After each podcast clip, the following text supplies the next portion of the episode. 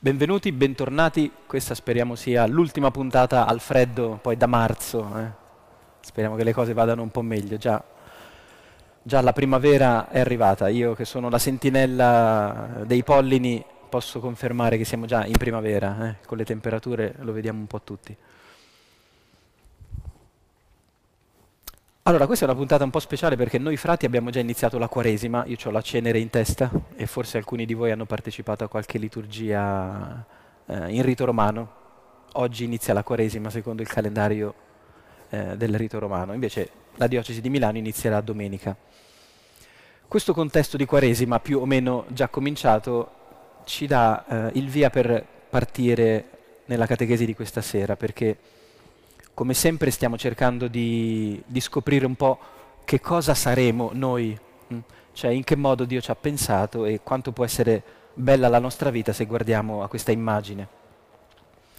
Il tratto di questa sera che mettiamo a fuoco, eh, sapete che ogni volta è come se esploriamo un avverbio con cui la nostra umanità può vivere. L'avverbio di questa sera è volentieri. Questa sera cerchiamo di capire in che modo la nostra vita potrebbe funzionare un po' meglio se, se soltanto riuscissimo a fare le cose un po' più volentieri di come in genere le facciamo. Ecco perché c'è un aggancio col tema della Quaresima. In Quaresima, al di là di tutte le immagini un po' deteriori no, di questo periodo, che, che è un periodo molto bello, quello che tentiamo di fare che cos'è? Girarci meglio dalla parte di Dio in modo che la nostra umanità fa tutto più volentieri. È tornare figli, smettere di essere schiavi. A questo ci servono i gesti ascetici della Quaresima, non tanto a segnalarci a Dio no, come dei campioni di spiritualità, ma a ritrovare un po' le sorgenti della nostra vita e quindi far scorrere tutto un po' più naturalmente. Questo dovrebbe essere l'obiettivo della conversione. Quindi capite che questo avverbio volentieri potrebbe essere davvero il programma quaresimale. Mm?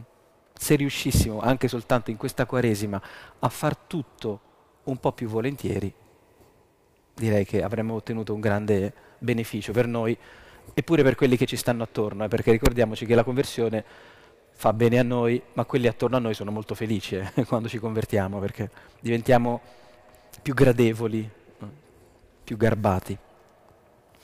Ricolleghiamoci però alla puntata precedente, che era quella di Esther. Vi ricordate, siamo usciti tutti con una corona sul capo, regalmente.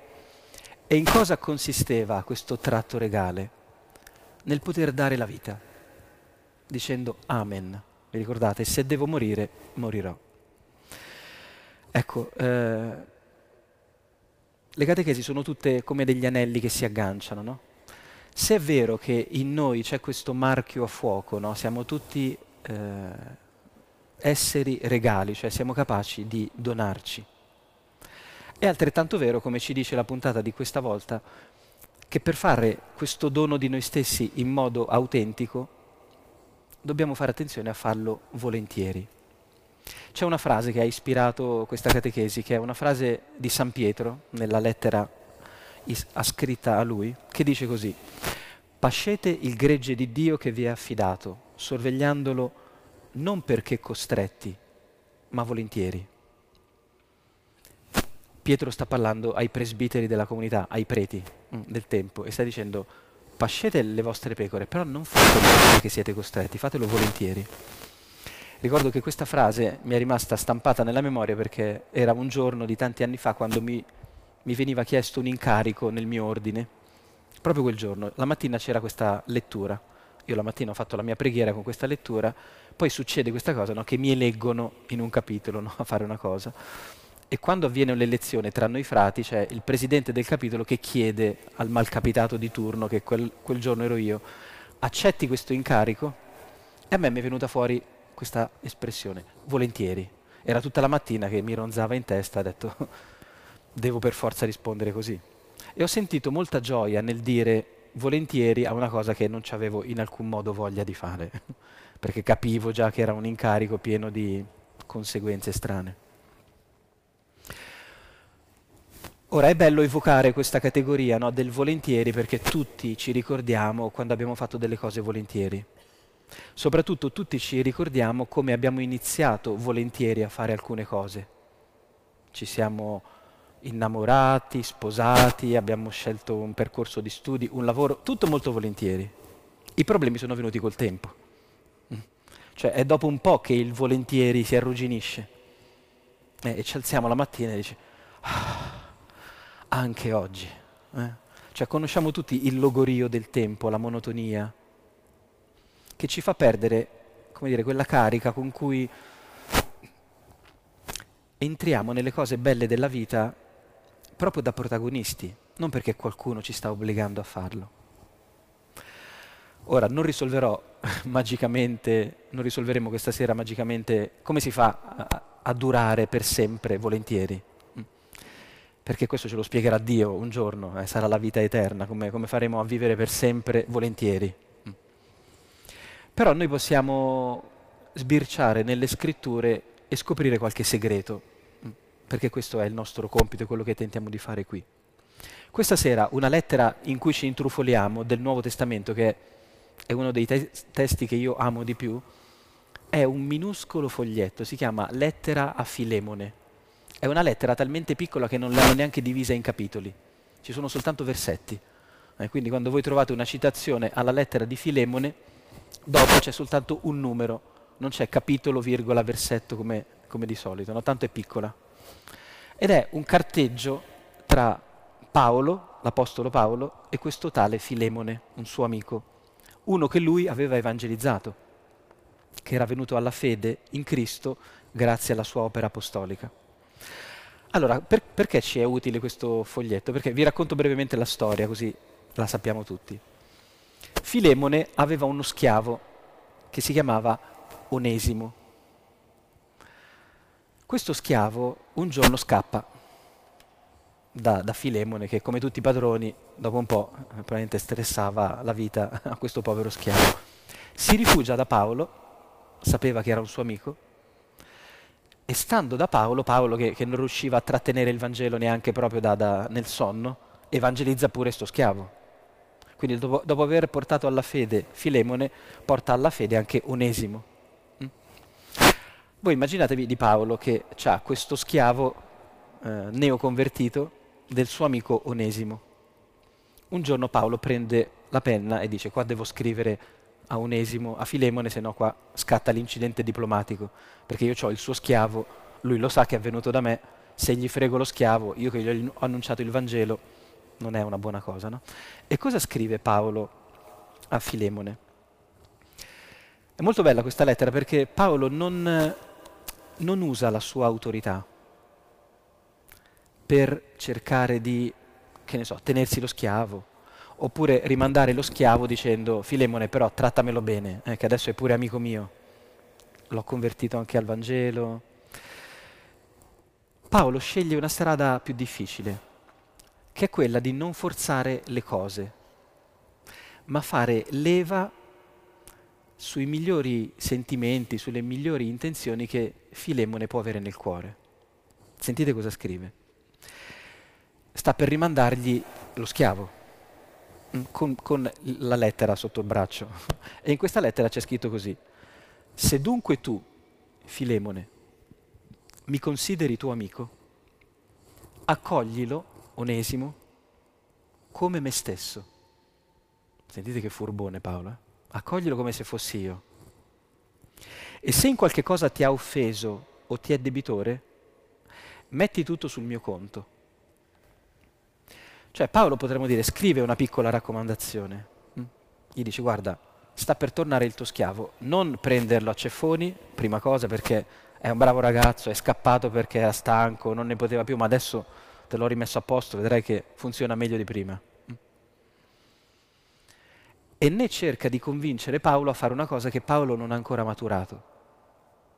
Infatti subito dopo sentite cosa aggiunge. Non ho voluto fare nulla senza il parere. E Paolo sta chiedendo il parere a Filemone. Perché il bene che fai non sia forzato ma volontario. Ecco, siamo passati dal volentieri al volontario. Cioè Paolo capisce benissimo che Filemone non ha nessuna voglia di perdonare lo schiavo, anzi vorrebbe forse prendersi un po' una rivalsa su di lui. Allora fa leva su una scelta che però Filemone nel suo cuore può maturare. Una scelta però libera, non forzata. Ed qui c'è il grande tema del non forzare la realtà. Noi tante volte non riusciamo a fare le cose volentieri. Cioè molte volte noi siamo sfasati rispetto a quello che bisogna fare, ammettiamolo. C'è bisogno di fare una cosa e noi non ci abbiamo voglia. Ci abbiamo voglia di fare una cosa e la realtà non ci apre nessuna porta. Eh, siamo spesso disallineati, ok? Questo lo conosciamo tutti. Davanti a questo scacco matto continuo che la realtà ci fa vivere, purtroppo noi tante volte cosa facciamo? Forziamo le cose. L'Italia è il paese, no? Delle raccomandazioni e delle forzature. Ma non è che conosci mica un amico. Tutti i mondi sono purtroppo contaminati da questa logica, no? che noi infiliamo le cose, le persone, gli affari, i progetti, anziché mettere le cose nella realtà e vedere se crescono. Ci abbiamo tutti no, quest'ansia di controllo, di risultato, di vedere, di piazzare le cose, di piazzare il colpo. Per tornare a fare le cose volentieri, sembra dirci questo testo, il primo passo da fare non è simulare una voglia che non abbiamo, ma è cominciare a fare un passo indietro rispetto a tutte le forzature che o abbiamo introdotto noi nella nostra vita o siamo soliti suggerire agli altri di introdurre. Perché credo che questa sia una delle stanchezze che abbiamo collettivamente, anche come esseri umani fra di noi. Noi ci forziamo un sacco. Eh? Avvengono ogni giorno tante manipolazioni, seduzioni, spostamenti a destra e a sinistra che non sono naturali. A noi ci sembra di essere molto spontanei, in realtà facciamo tante cose sotto il peso di un condizionamento e facciamo fare così anche agli altri. Ecco, Paolo sembra una persona veramente convertita, un figlio di Dio, perché è uscito da questa illusione. Cioè ha capito che le forzature nella vita non servono. O meglio, non ti portano molto lontano. È il tipico errore che facciamo a inizio quaresima, no? Quest'anno niente cioccolato. Eh?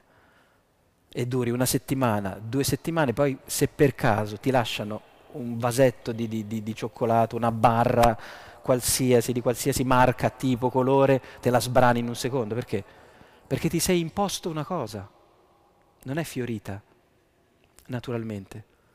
Quante cose abbiamo tentato no, di, di, di ficcare dentro il film della nostra vita e sono uscite fuori.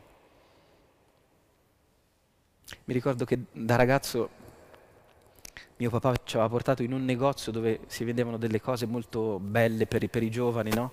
A prezzi scontati. E c'era questo giacchino di pelle che ai miei tempi si chiamava Scott, non so se qualcuno dei più... C'era questa giacca di pelle nera no? da aviatore, da, da, Tom Cruise, che tu vedevi quella giacca e dicevi io con questa giacca addosso faccio furore, no? perché cioè, tutti mi guarderanno in modo diverso poi.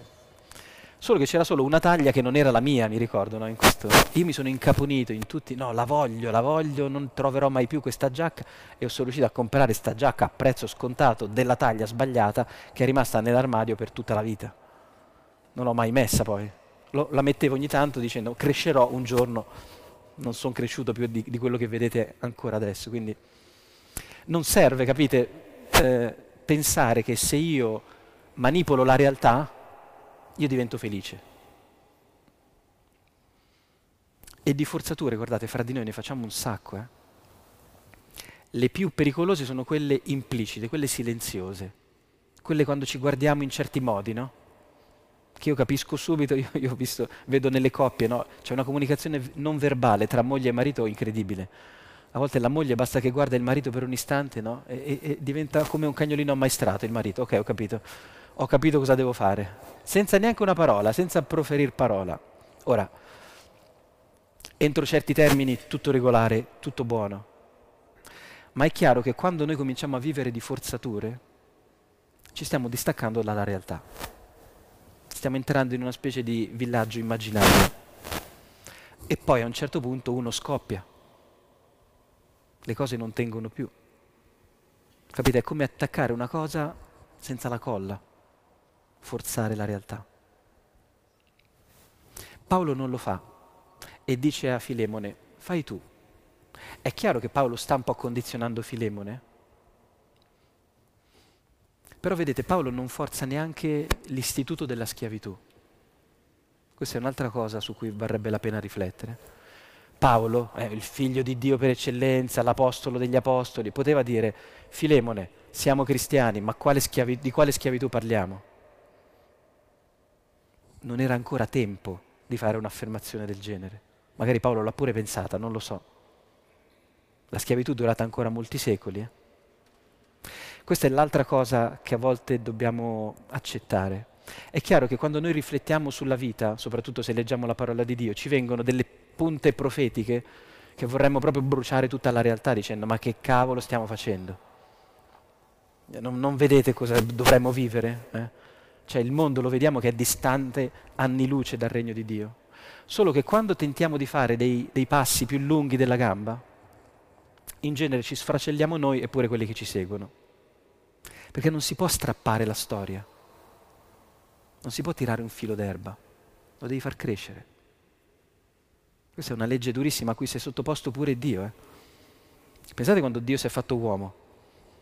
Penso che la prima cosa da adulto che deve aver fatto guardando la realtà, eh, ma, ma, che cosa ho fatto? Cosa ho creato? Perché il mondo era duemila anni fa, eh? Nel frattempo siamo migliorati, eh? Pensatelo duemila anni fa è a rischio di infarto, un Dio che si fa uomo e vede la realtà.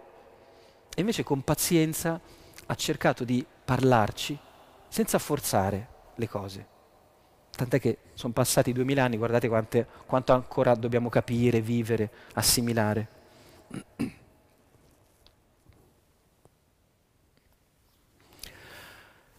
Un altro spunto sul tema del vivere le cose in modo volontario non vi dico come va a finire perché questi sono tutti inviti alla lettura, eh. leggetevela voi la lettera a Filemone e scoprite cosa succede. Un'altra cosa su cui eh, il Nuovo Testamento ci fa riflettere è la possibilità non solo di non forzare le cose, ma addirittura quasi specularmente di prendere le cose in un certo modo quando le cose sono davvero molto diverse da come noi le abbiamo immaginate, quando addirittura sono contro di noi. Io ho definito nel libro questa capacità, la capacità di essere prensili, cioè di saper prendere le cose anche quando sono brutte e scivolose e magari non ci piacciono o, o ci fanno addirittura del male. Vi leggo un testo, questo è, è tratto dalla lettera agli ebrei, sono quei passi emblematici che potremmo pure imparare a memoria, tanto sono pregnanti. Ebrei 5, 7, 9. Si sta parlando di Gesù Cristo e del, della sua passione, diciamo. Nei giorni della sua vita terrena, egli offrì preghiere e suppliche, con forti grida e lacrime a Dio, che poteva salvarlo da morte e per il suo pieno abbandono a lui venne esaudito. Pur essendo figlio imparò l'obbedienza da ciò che patì e reso perfetto divenne causa di salvezza eterna per tutti coloro che gli obbediscono. Allora questo è un testo un po' misterioso, dobbiamo ammetterlo, no? perché si dice che nei giorni della sua vita mortale Cristo offrì preghiere a Dio con forti grida e lacrime. È chiaro il riferimento? Oppure un bambino di catechismo del primo giorno mi risponderebbe, certo, nella, nella passione, nel Getsemani, sulla croce. È lì che ha gridato fortemente. Ma allora com'è che l'autore della lettera scrive poi e per il suo pieno abbandono a lui venne esaudito? Com'è che Dio ha esaudito il figlio che gridava e piangeva? Perché questo è, è un blackout che dobbiamo risolvere pure nella nostra vita. Pure noi abbiamo gridato quando stavamo male, abbiamo pregato, abbiamo fatto quello che potevamo fare, rivolgendoci a Dio. Com'è che ci ha esaudito Dio? E ciascuno ha i suoi traumi su questo punto, eh? traumi seri. Perché Dio non ha, fermato la mano di nessuno che ci stava facendo del male, per esempio. Non ha impedito che alcune cose ci rigassero il cruscotto dell'anima, anche se magari abbiamo gridato, abbiamo pianto. Quindi questo testo, capite, è serio, ma è un chiaroscuro da decifrare. La domanda è in che modo Dio avrebbe esaudito il figlio nella sua passione? Qualcuno potrebbe dire, vabbè, però poi l'ha fatto risorgere dalla morte. La grande risposta classica è questa. Sì. Vi, vi tranquillizza questa cosa, che Dio vi risponderà così? Tanto un giorno risorgerete. Mm? Insomma, il più là possibile, no? Nel frattempo però c'è da capire che qualcosa è avvenuto nello scambio fra Gesù e Dio. Cioè Gesù non è risorto, capite, perché Dio ha aspettato un attimo e non poteva farlo smettere di soffrire in quel momento, poteva dopo. No, nel frattempo è accaduto qualcosa di preziosissimo, capite? Mentre Gesù gridava e il Padre taceva, per motivi anche misteriosi, è successo qualcosa che, che è scritto in questo testo. È scritto che Gesù è stato esaudito per il suo pieno abbandono a Dio. Qui c'è un verbo in greco molto interessante che è eu lambano. Tutte le parole che iniziano con eu, come eutanasia, come evangelo, puzzano di buono. Vuol dire buono quella particella, quel prefisso. Eu lambano vuol dire letteralmente prendere bene. Quindi potremmo tradurlo così. Gesù offrì di grida e lacrime e per aver preso bene, che cosa? Quello che gli stava capitando, fu esaudito. Capite, la risurrezione non è la bacchetta magica sopra la sofferenza, è la conferma da parte di Dio che quando noi accettiamo la missione vertiginosa di prendere bene anche quello che ci fa male, anche quello che non ci piace, tra noi e Dio si stabilisce una somiglianza infinita, eterna, già qui. Capite? È come se cominciassimo già a vivere la risurrezione mentre stiamo soffrendo perché stiamo vivendo un'esperienza che è paradossale. C'è una cosa che non ci piace, ma noi ci scopriamo capaci di afferrarla quella cosa, di prenderla bene, che non vuol dire che sto bene, che sorrido, che dico ah ah ah, non fa male. È un po' questo, questa specie di autoconvincimento no? che, che, che il male non esiste. No, io lo prendo bene nel senso che non permetto a quella cosa di revocare la mia libertà. Capite? Prendere bene è come se fosse l'arte di pronunciare l'ultima parola su quello che stiamo vivendo. La possiamo dire noi, capite? Questo fa la differenza fra soffrire e offrire quello che si sta soffrendo. Capite? È, sottile, è un sottile confine, molto sottile, non cambia quasi niente per chi sta di fianco a noi. Ma siamo noi che se prendere bene significa continuare a pensare bene anche quando tutto perde di senso. Pensare bene di Dio, pensare bene della nostra vita, pensare bene della storia. Capite? È un modo con cui noi afferriamo le cose che tanto comunque ci accadono ugualmente. Prendete la morte. Tu puoi tentare di allontanarla il più possibile, no? prima tutti avete toccato ferro mentre parlavo no? eh, del giorno della vostra risurrezione. Tu puoi anche fare così, ma la morte arriverà. Il, la domanda è, come la afferrerai la morte quando arriverà? Francesco d'Assisi, no? sapete che la chiama sorella, era talmente convinto di queste cose che stiamo provando a dire, no? che un giorno Francesco si è messo lì ad aspettarla la morte e la chiamava sorella. Sorella, vieni, portami dove mi devi portare. Capite, non stiamo parlando di stoicismo, di, di apatia di fronte al dolore. Stiamo dicendo che nel mistero del dolore in noi c'è questa, questa carta che dovremmo imparare a giocare. Prendere bene anche le cose che escono dal nostro orizzonte di, di, di, di sensibilità, di significato, di opportunità, di convenienza. Cioè siamo capaci di fare questo. Gesù gridava, piangeva eh, mentre prendeva bene. Capite? È, è, è un paradosso. Non è che smettiamo di piangere, ma è che iniziamo o continuiamo a essere liberi contro le cose che sembrano avvilupparci e seppellirci. Questo Gesù lo ha fatto, e c'è scritto così, e divenne causa di salvezza eterna per tutti coloro che gli obbediscono. Questa è una frase di una potenza, di, di, di, di speranza per tutti. Eh? Noi l'abbiamo capita un tempo così, dobbiamo mettere la bandierina Gesù su tutti i luoghi della terra, in modo che tutte le persone dicendo Gesù sono salve, in modo un po' meccanico. Se ascoltiamo con più attenzione una parola come questa, capiamo che Gesù è diventato causa di salvezza eterna per tutti coloro che gli obbediscono, significa anche questo.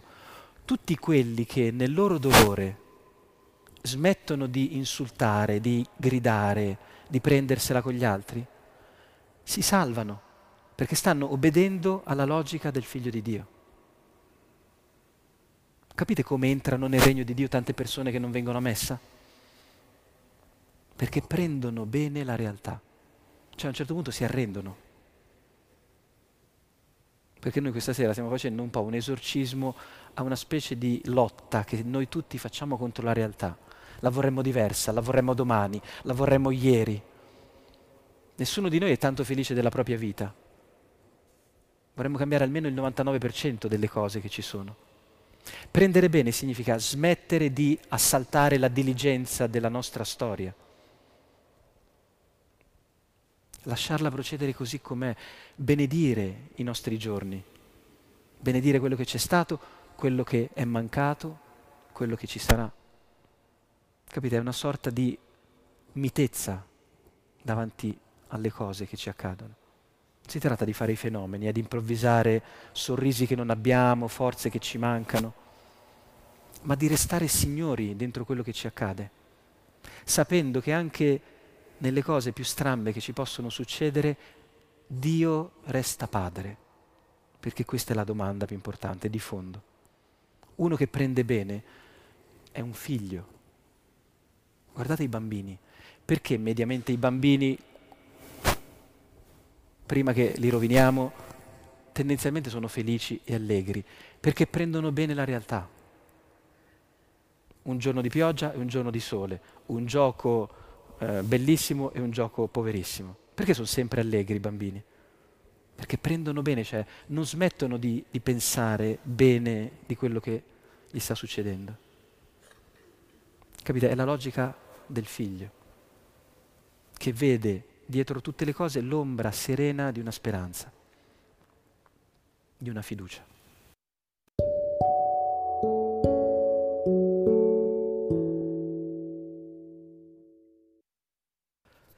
questa capacità di prendere volentieri, in modo volontario, in modo prensile, la realtà, ha bisogno di fiducia, come il canto ora ci ricordava.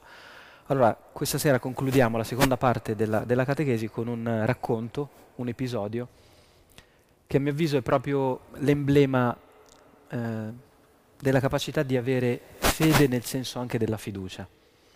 Noi tante volte separiamo un po' no? la fede in Dio e la fiducia che siamo chiamati ad avere verso gli altri, verso il prossimo, verso noi stessi, no? come se fossero due cose diverse. C'è una storia nel Vangelo che ci dice che invece sono la stessa cosa. E tutte le volte che noi pensiamo di avere una fede a cui però non corrisponde una capacità di abbandono, di fiducia nella realtà, dovremmo rileggerla per riequilibrare almeno un po' la nostra immaginazione. Perché noi ci immaginiamo tante cose, no? Poi la realtà è molto più semplice il più delle volte. Questa è la storia di un centurione, non quello che sta ai piedi della croce, un altro, quello che aveva un servo ammalato. Penso che la conoscete. La leggiamo però nella versione di Luca, che è molto particolare. Il racconto inizia così. Quando ebbe terminato di rivolgere tutte le sue parole al popolo che stava in ascolto, Gesù entrò in Cafarnao. Il servo di un centurione era ammalato e stava per morire. Il centurione l'aveva molto caro. Questo è l'inizio di un racconto che strapperà a Gesù il più grande complimento che Gesù abbia fatto nella sua vita. Eh, sapete qual è il complimento? Io non ho mai visto una fede così grande. A un giorno Gesù gli è scappata sta frase. Pensate un po', proprio non, non è riuscito a trattenerla. Fantastico. Non è che lo diceva proprio a chiunque, eh? ma quel giorno si ferma e dice, oh, uno così io non l'ho mai visto. Vorrei proprio vedere la faccia con cui Gesù ha detto questa frase, ed essere stata come uno quando vede una cosa proprio bella, no? non riesce a trattenere l'entusiasmo. Ora, questa esclamazione di, di, stima, di fiducia nei confronti di un centurione, un romano, uno che non, non ci azzeccava niente con, con Israele, con la fede, eh? Eh, dove inizia? A Cafarnao, che è una zona promiscua, capite? La periferia di, di, di Milano, Baggio, Quarto Giaro, Giambellino, che ne so, in una zona proprio non, non di fianco al Duomo, non a Palazzo Reale, Capite? Gesù si colloca volentieri nelle periferie perché lì succedono le cose più interessanti per lui. E quindi va a Cafarno, dove gli piaceva vivere, stare, è stato tanto tempo lì a Cafarno, e lì avviene questa cosa, compare questo centurione che ha un servo molto ammalato, sta per morire. E c'è subito questa nota, il centurione l'aveva molto caro. Noi dobbiamo cominciare a scoprire chi è questo centurione da, dalle cose che ci sono scritte. Allora, un centurione che ha molto caro un servo è un personaggio da studiare. Perché voi immaginatevi un capo di, di, di eserciti, di, uh, abituato, capite, a cambiare i, i servi come le gomme della macchina. No, questo servo sta male, sta per morire e lui se ne prende cura. Mm, capite che tipo di uomo è? Che ne so, è, è il capo ufficio eh, che ti telefona quando stai male a casa. Non so se esiste una categoria del genere, no? ma non penso, soprattutto se è, è ad alti livelli. No? Voi immaginate se vi arriva la telefonata, voi pensate già al licenziamento, invece questo ti dice no guarda volevo sapere come stavi, hai la febbre, posso portarti qualcosa. Sono cose che non succedono nella realtà, ce ne rendiamo conto, no? Qui succede. Cioè questo centurione aveva molto caro il servo al punto che non soltanto come dire, va a fargli la telefonata. Ma vedete adesso cosa attiva? Tutta una strategia di, di salvezza per questo centurio, per questo servo. Cioè cerca di fare il possibile, capite?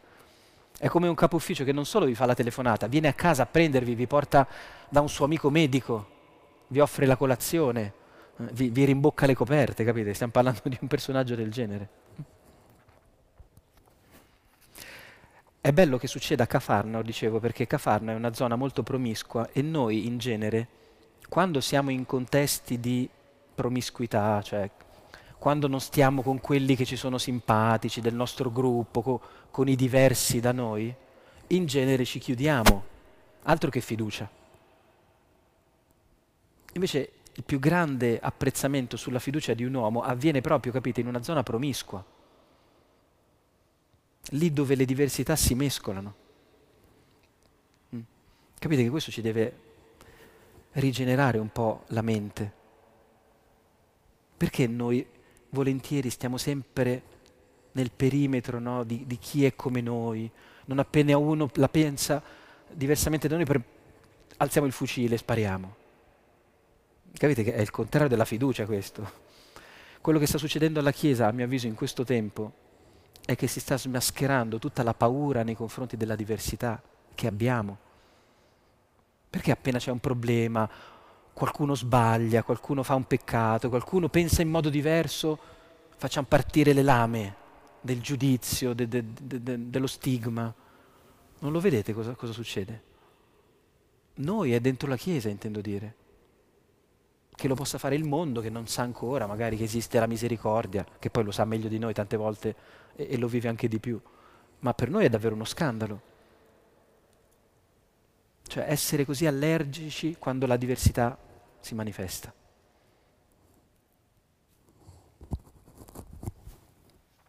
Quando Gesù ha chiamato i dodici, non so se avete visto il casting che ha fatto, li ha chiamati così proprio per farli litigare subito tra di loro. Eh? Cioè non ce n'era uno in pari con l'altro, eh? proprio i calzini tutti disaccoppiati. Ebbene, che cosa accade in questo contesto molto poco eh, omogeneo a causa di una situazione di malattia e di sofferenza?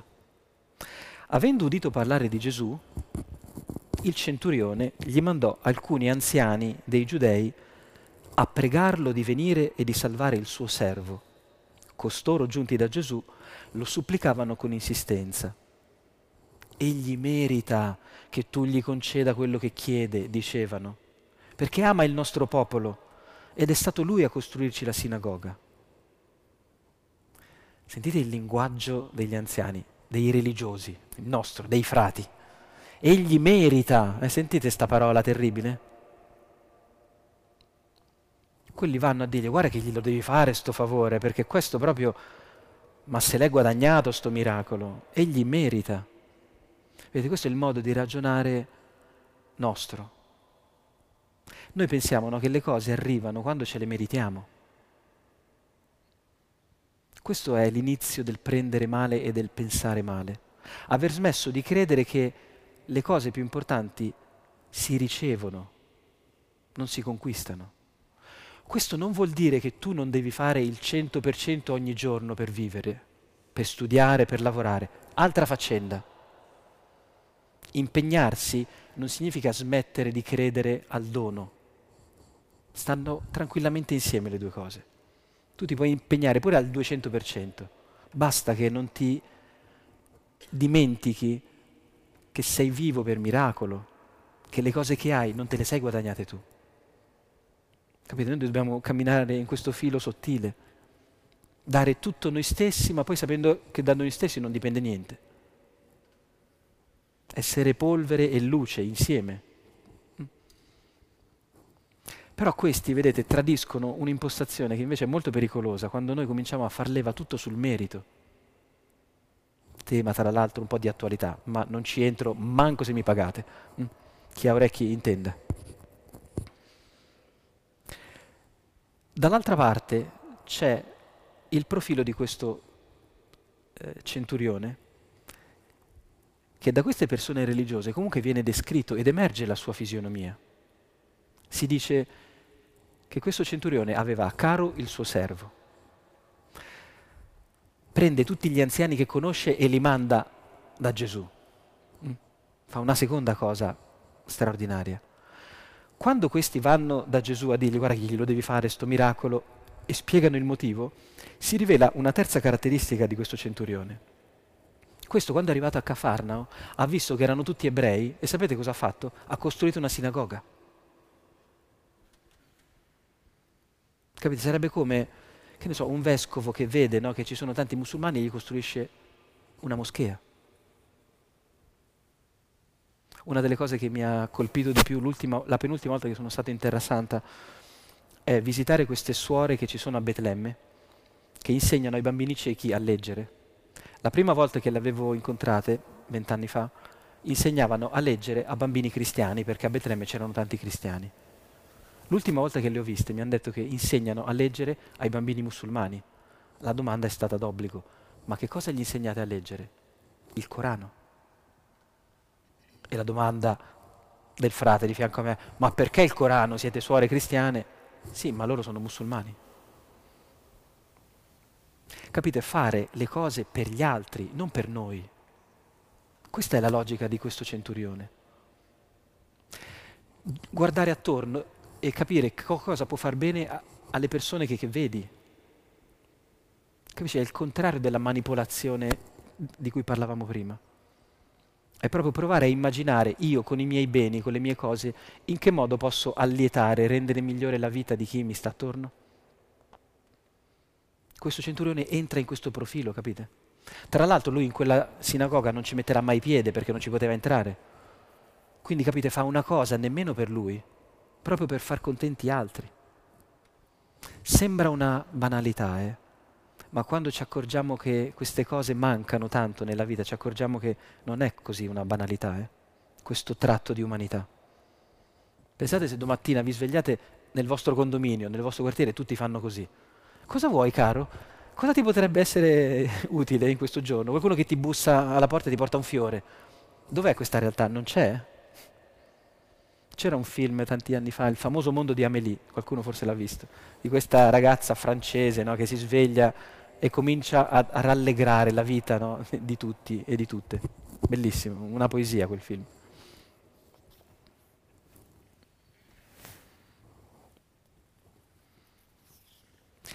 Sentite come va avanti la storia.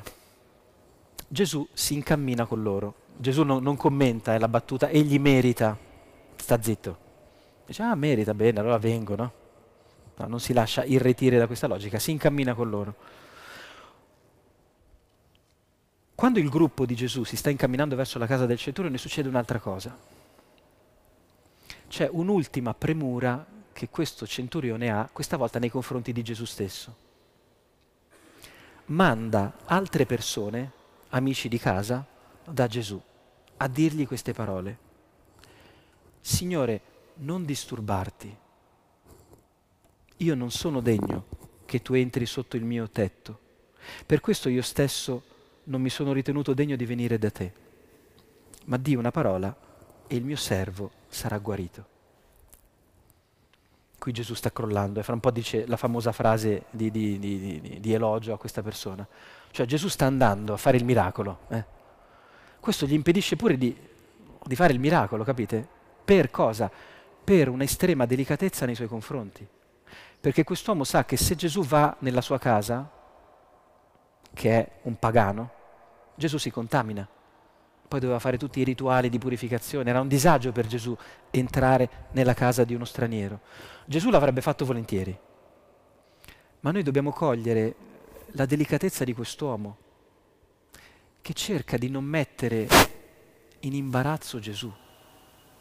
Ma voi pensate quanto è bello una persona che cerca di non mettere in imbarazzo gli altri? Mamma mia! Cioè che si, si accorge quando uno è a disagio e cerca di evitarglielo. Noi che ci urtiamo addosso tutti i giorni, ci, ci, ci, ci picchiamo, ci, facciamo del male. Pensate arrivare a questo livello di umanità tra di noi. Non mettere gli altri in imbarazzo e non imbarazzarsi noi per primi. Io definirei così Gesù, un uomo che non si imbarazzava e non imbarazzava nessuno. Questa è stata l'umanità di Gesù uno che non aveva mai vergogna di dire quello che doveva dire, di fare quello che doveva fare. Non si imbarazzava, non doveva mai chiedere scusa per esistere. Ma nello stesso tempo, perché noi qualche volta qualcuno di noi è così, eh? Eh, non ci imbarazziamo proprio per niente, però Gesù non metteva neanche gli altri in imbarazzo, capite? Non faceva pagare agli altri il prezzo della sua libertà, lo pagava lui. Questo era l'equilibrio divino umano che Gesù aveva. Capite, Gesù sta vedendo in questo centurione la sua stessa attitudine umana. Dice, ma questo, ma questo mi assomiglia di brutto, questo non mi mette in imbarazzo, io di gente così ne vedo poca. Eh? Quanto siamo imbarazzanti noi? Mediamente. Quante volte al giorno siamo imbarazzanti? Un sacco di volte. Perché? Perché pensiamo a noi stessi, non agli altri. Tante volte si pensa che la frase successiva di Gesù che elogia la fede di quest'uomo sia tutta perché quest'uomo dice io non sono degno che tu entri sotto il mio tetto, ma di soltanto una parola e io sarò salvato. No? Quindi quest'uomo avrebbe percepito la divinità di Gesù, che sicuramente è corretto. Cioè, quest'uomo crede che Gesù è, è un profeta, è un uomo di Dio. Ma perché noi non ci crediamo? Stiamo qui stasera al freddo e al gelo come Gesù a Betlemme, altro che no, ci crediamo. Però a volte a noi ci manca quello stile di umanità che deve accompagnare la fede. Cioè crediamo nominalmente che Gesù è Dio, ma non ci fidiamo degli altri, li imbarazziamo, li usiamo. Capite? E questo contraddice la fede che noi diciamo di avere in Dio. Perché non esiste una fede in Dio che non sia delicatezza nei confronti degli altri, proprio non c'è. È solo nella nostra immaginazione onorare Dio e disonorare il prossimo. Proprio è un'equazione che non ci sta, non esiste. E infatti Dio, eh, quando ci addormentiamo la notte, la sera e dobbiamo avere un ultimo scatto di Lui per pregarlo, pensatelo così, uno che non si imbarazza mai di noi e cerca di non metterci mai in imbarazzo. Pensate quante volte Dio avrebbe potuto farlo e ci ha coperto.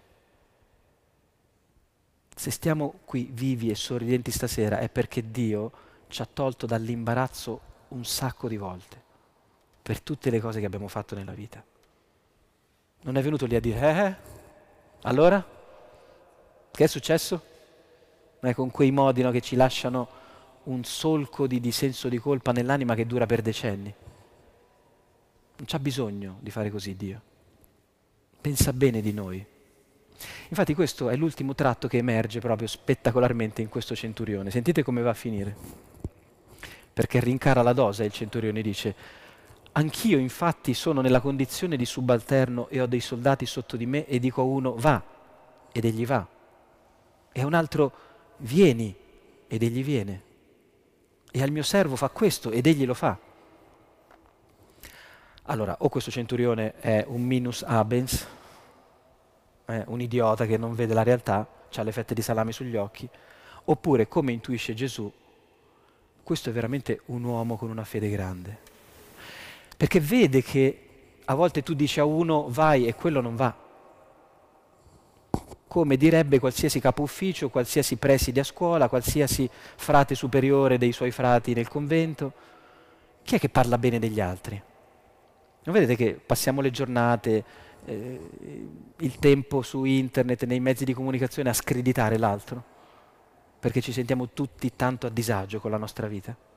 E quindi lo sport preferito è, visto che sto male io, cerchiamo di far star male anche qualcun altro, no? Così stiamo tutti male. Chi è che parla bene degli altri? Ma realisticamente, vedendone i difetti, ma dicendo no, no, va bene è una brava persona. No, appena possiamo noi sparliamo dell'altro. È la mormorazione con cui ci sfoghiamo per la rabbia del vivere. Quest'uomo no, vede, pensa bene di tutto e di tutti. Questa, capite, è la cosa che sconvolge Gesù. Fa, ma questo ha degli occhi bellissimi, quest'uomo io non l'ho... Attenzione, quest'uomo e Gesù non si sono mai visti eh, e non si vedranno mai. Parliamo di due persone che non si sono nemmeno incontrate. Come noi. Voi vi siete incontrati con Gesù? Io no, personalmente, non, cioè, in carne e ossa e in spirito non l'ho visto. Quindi capite che questo Vangelo per noi è una cosa incredibile perché ci dice un livello di stima, di fiducia che possiamo avere anche noi col Signore, che non ha assolutamente bisogno che ci incontriamo ha bisogno che guardandoci, stimandoci a distanza, il suo modo di vivere possa diventare anche il nostro. Questo è ciò che vuole suscitare questo brano, che anche noi possiamo imparare ad avere fiducia negli altri come questo centurione, che sembra vedere da ogni parte la realtà bella. Capite? Ecco, questa è, è un'altra variante del prendere bene, vedere bene le cose. Cioè smettere di brontolare, di criticare, di condannare. Provate ad alzarvi domattina e credere che tutti stiano servendo, lodando, amando la realtà e Dio meglio di voi. Fate una prova, vedete se arrivate a mezz'ora, ma sarebbe una mezz'ora fantastica. Cioè provare a pensare bene degli altri, a guardarli con un altro occhio, non con l'occhio cattivo, con l'occhio buono che ci abbiamo tutti, eh, che rimane in ciascuno di noi. Ecco, è in quel momento che Gesù si ferma e dice questa frase. Io vi dico che neanche in Israele ho trovato una fede così grande. Quello che mi stupisce di questa frase, al di là della bellezza, del, del volto di Gesù che io mi immagino, io me lo sogno di notte questo volto di Gesù quando dice questa frase. Gesù non dice questo è proprio un bravo uomo, come avremmo detto noi. Noi frati, quando ci sono delle persone, e ne abbiamo tantissime che ci fanno del bene, ci regalano cose, ma che però non vengono a messa da noi, no? Pieno, è un classico. Noi abbiamo tanta gente che ci ama alla follia, però poi magari non viene a messa, non viene alle nostre liturgie. Noi in genere queste persone le chiamiamo brave persone. Sono proprio bravo, eh? quella, quella, persona lì che viene a, alla mensa con noi a lavorare, no? è proprio una brava persona. Gesù dice di quest'uomo, io una fede così grande non l'ho mai vista in Israele. Capite? Ci sta prendendo la capoccia e ce la sta ribaltando. Perché noi immaginiamo no, che la fede sia che tu fai il tuo culto, le tue pratiche divinatorie, propiziatorie, poi magari se ci riesci, come dire, pensi anche bene degli altri, ma è secondario. Capite? Gesù sta dicendo, è proprio il contrario. Tu avrai così l'indizio, la prova, eh, la possibilità di credere che stai credendo in Dio quando semplicemente starai credendo non solo in Dio, ma anche negli altri, in ogni cosa. Capite? Non c'è separazione tra la fede e la fiducia, ce la siamo inventata noi. E prima la cancelliamo dal nostro lessico, dalla nostra grammatica, e prima ricominciamo a vivere un po' meno fuori di testa e fissati come tante volte siamo. Perché purtroppo questo è uno dei motivi per cui abbiamo anche un po' opacizzato la bellezza del cristianesimo abbiamo creato una sorta di frattura no? tra le cose che diciamo a Dio, le cose che diciamo di Dio e poi quello che viviamo. E allora la gente, percependoci come gente un po' strana, ha detto, vabbè, grazie della segnalazione, ma magari eh, io mi faccio anche la mia vita normale, non entro in questa dicotomia. Credo che un grande compito per noi, se vogliamo essere tali, no, cristiani, sia quello di tentare il più possibile di tornare a essere uno cioè che le persone vedano in noi una cosa sola, non due. Non Dr. Jekyll e Mr. Hyde, eh, perché spesso siamo così. E in chiesa, eh, persone super devote, no? con degli atteggiamenti che tu dici, mamma mia, questo è San Luigi Gonzaga, no? Poi lo vedi fuori dalla chiesa e dici, ma questo tra- cosa ha preso? Ha assunto una droga, si è, si è trasformato in un'altra persona, no? Cercare di essere noi stessi, saremo noi, vuol dire anche questo. Dio questo guarda. Eh? Dio ci aspetta lì, dove siamo. Io ho imparato nel, nel ruolo che adesso ho come formatore che per valutare il cammino dei fraticelli che sono lì in casa con noi, no? che hanno bi- bisogno di, di, crescere ancora, c'è il momento formale, no? quando loro vengono a fare il colloquio col maestro. Allora, questo colloquio bisogna farlo, io lo faccio, accetto che la prassi sia questa, ma di quei colloqui io non mi fido per niente, perché sono tutti colloqui, è come il colloquio di lavoro, no? Che c'ha di vero il colloquio di lavoro? Niente, tu fai il tuo teatrino per farti assumere. Eh, così il colloquio col maestro tante volte è una specie di, così, di, di esibizione no? davanti a una persona per dire guarda che sono un bravo frate. No? Io sapete dove vedo se hanno la vocazione? Quando laviamo i piatti insieme, quando scopiamo per terra, quando cuciniamo, nei momenti informali. È lì che vedo la fede, se c'è o se non c'è. Capite? Se uno, come dire, mi perde la pace perché non c'è la spugna per lavare i piatti e comincia a distruggere tutto e tutti, io dico, ah, fratello, vieni qua un attimo, che problema c'è? Abbiamo pregato, no? Pochi minuti fa. Crediamo nella provvidenza di Dio, una spugnetta apparirà all'orizzonte, non ti agitare. Eh, perché queste sono poi eh, le nostre pazzie di cui non ci rendiamo conto, no? che un minuto prima, Padre nostro che sei nei cieli, e poi il secondo dopo non c'è più niente di quella fiducia che abbiamo tentato di proclamare, no? Quindi è molto meglio magari stare un po' più di basso profilo quando siamo nei momenti formali e cercare di vedere poi invece nelle situazioni informali, più quotidiane, quale umanità si manifesta in noi. Se abbiamo dentro la luce, l'amore di Dio, il senso filiale, questa cosa viene fuori. Avete mai visto un'alba non riuscire eh, a, a illuminare la giornata? Io no. Se il sole c'è e spunta, poi è tutta luce. Preoccupiamoci più che altro di quale seme c'è dentro il nostro cuore. Se è quello della paura o quello della fiducia. A questo ci serve la Quaresima e ci serviva questa serata.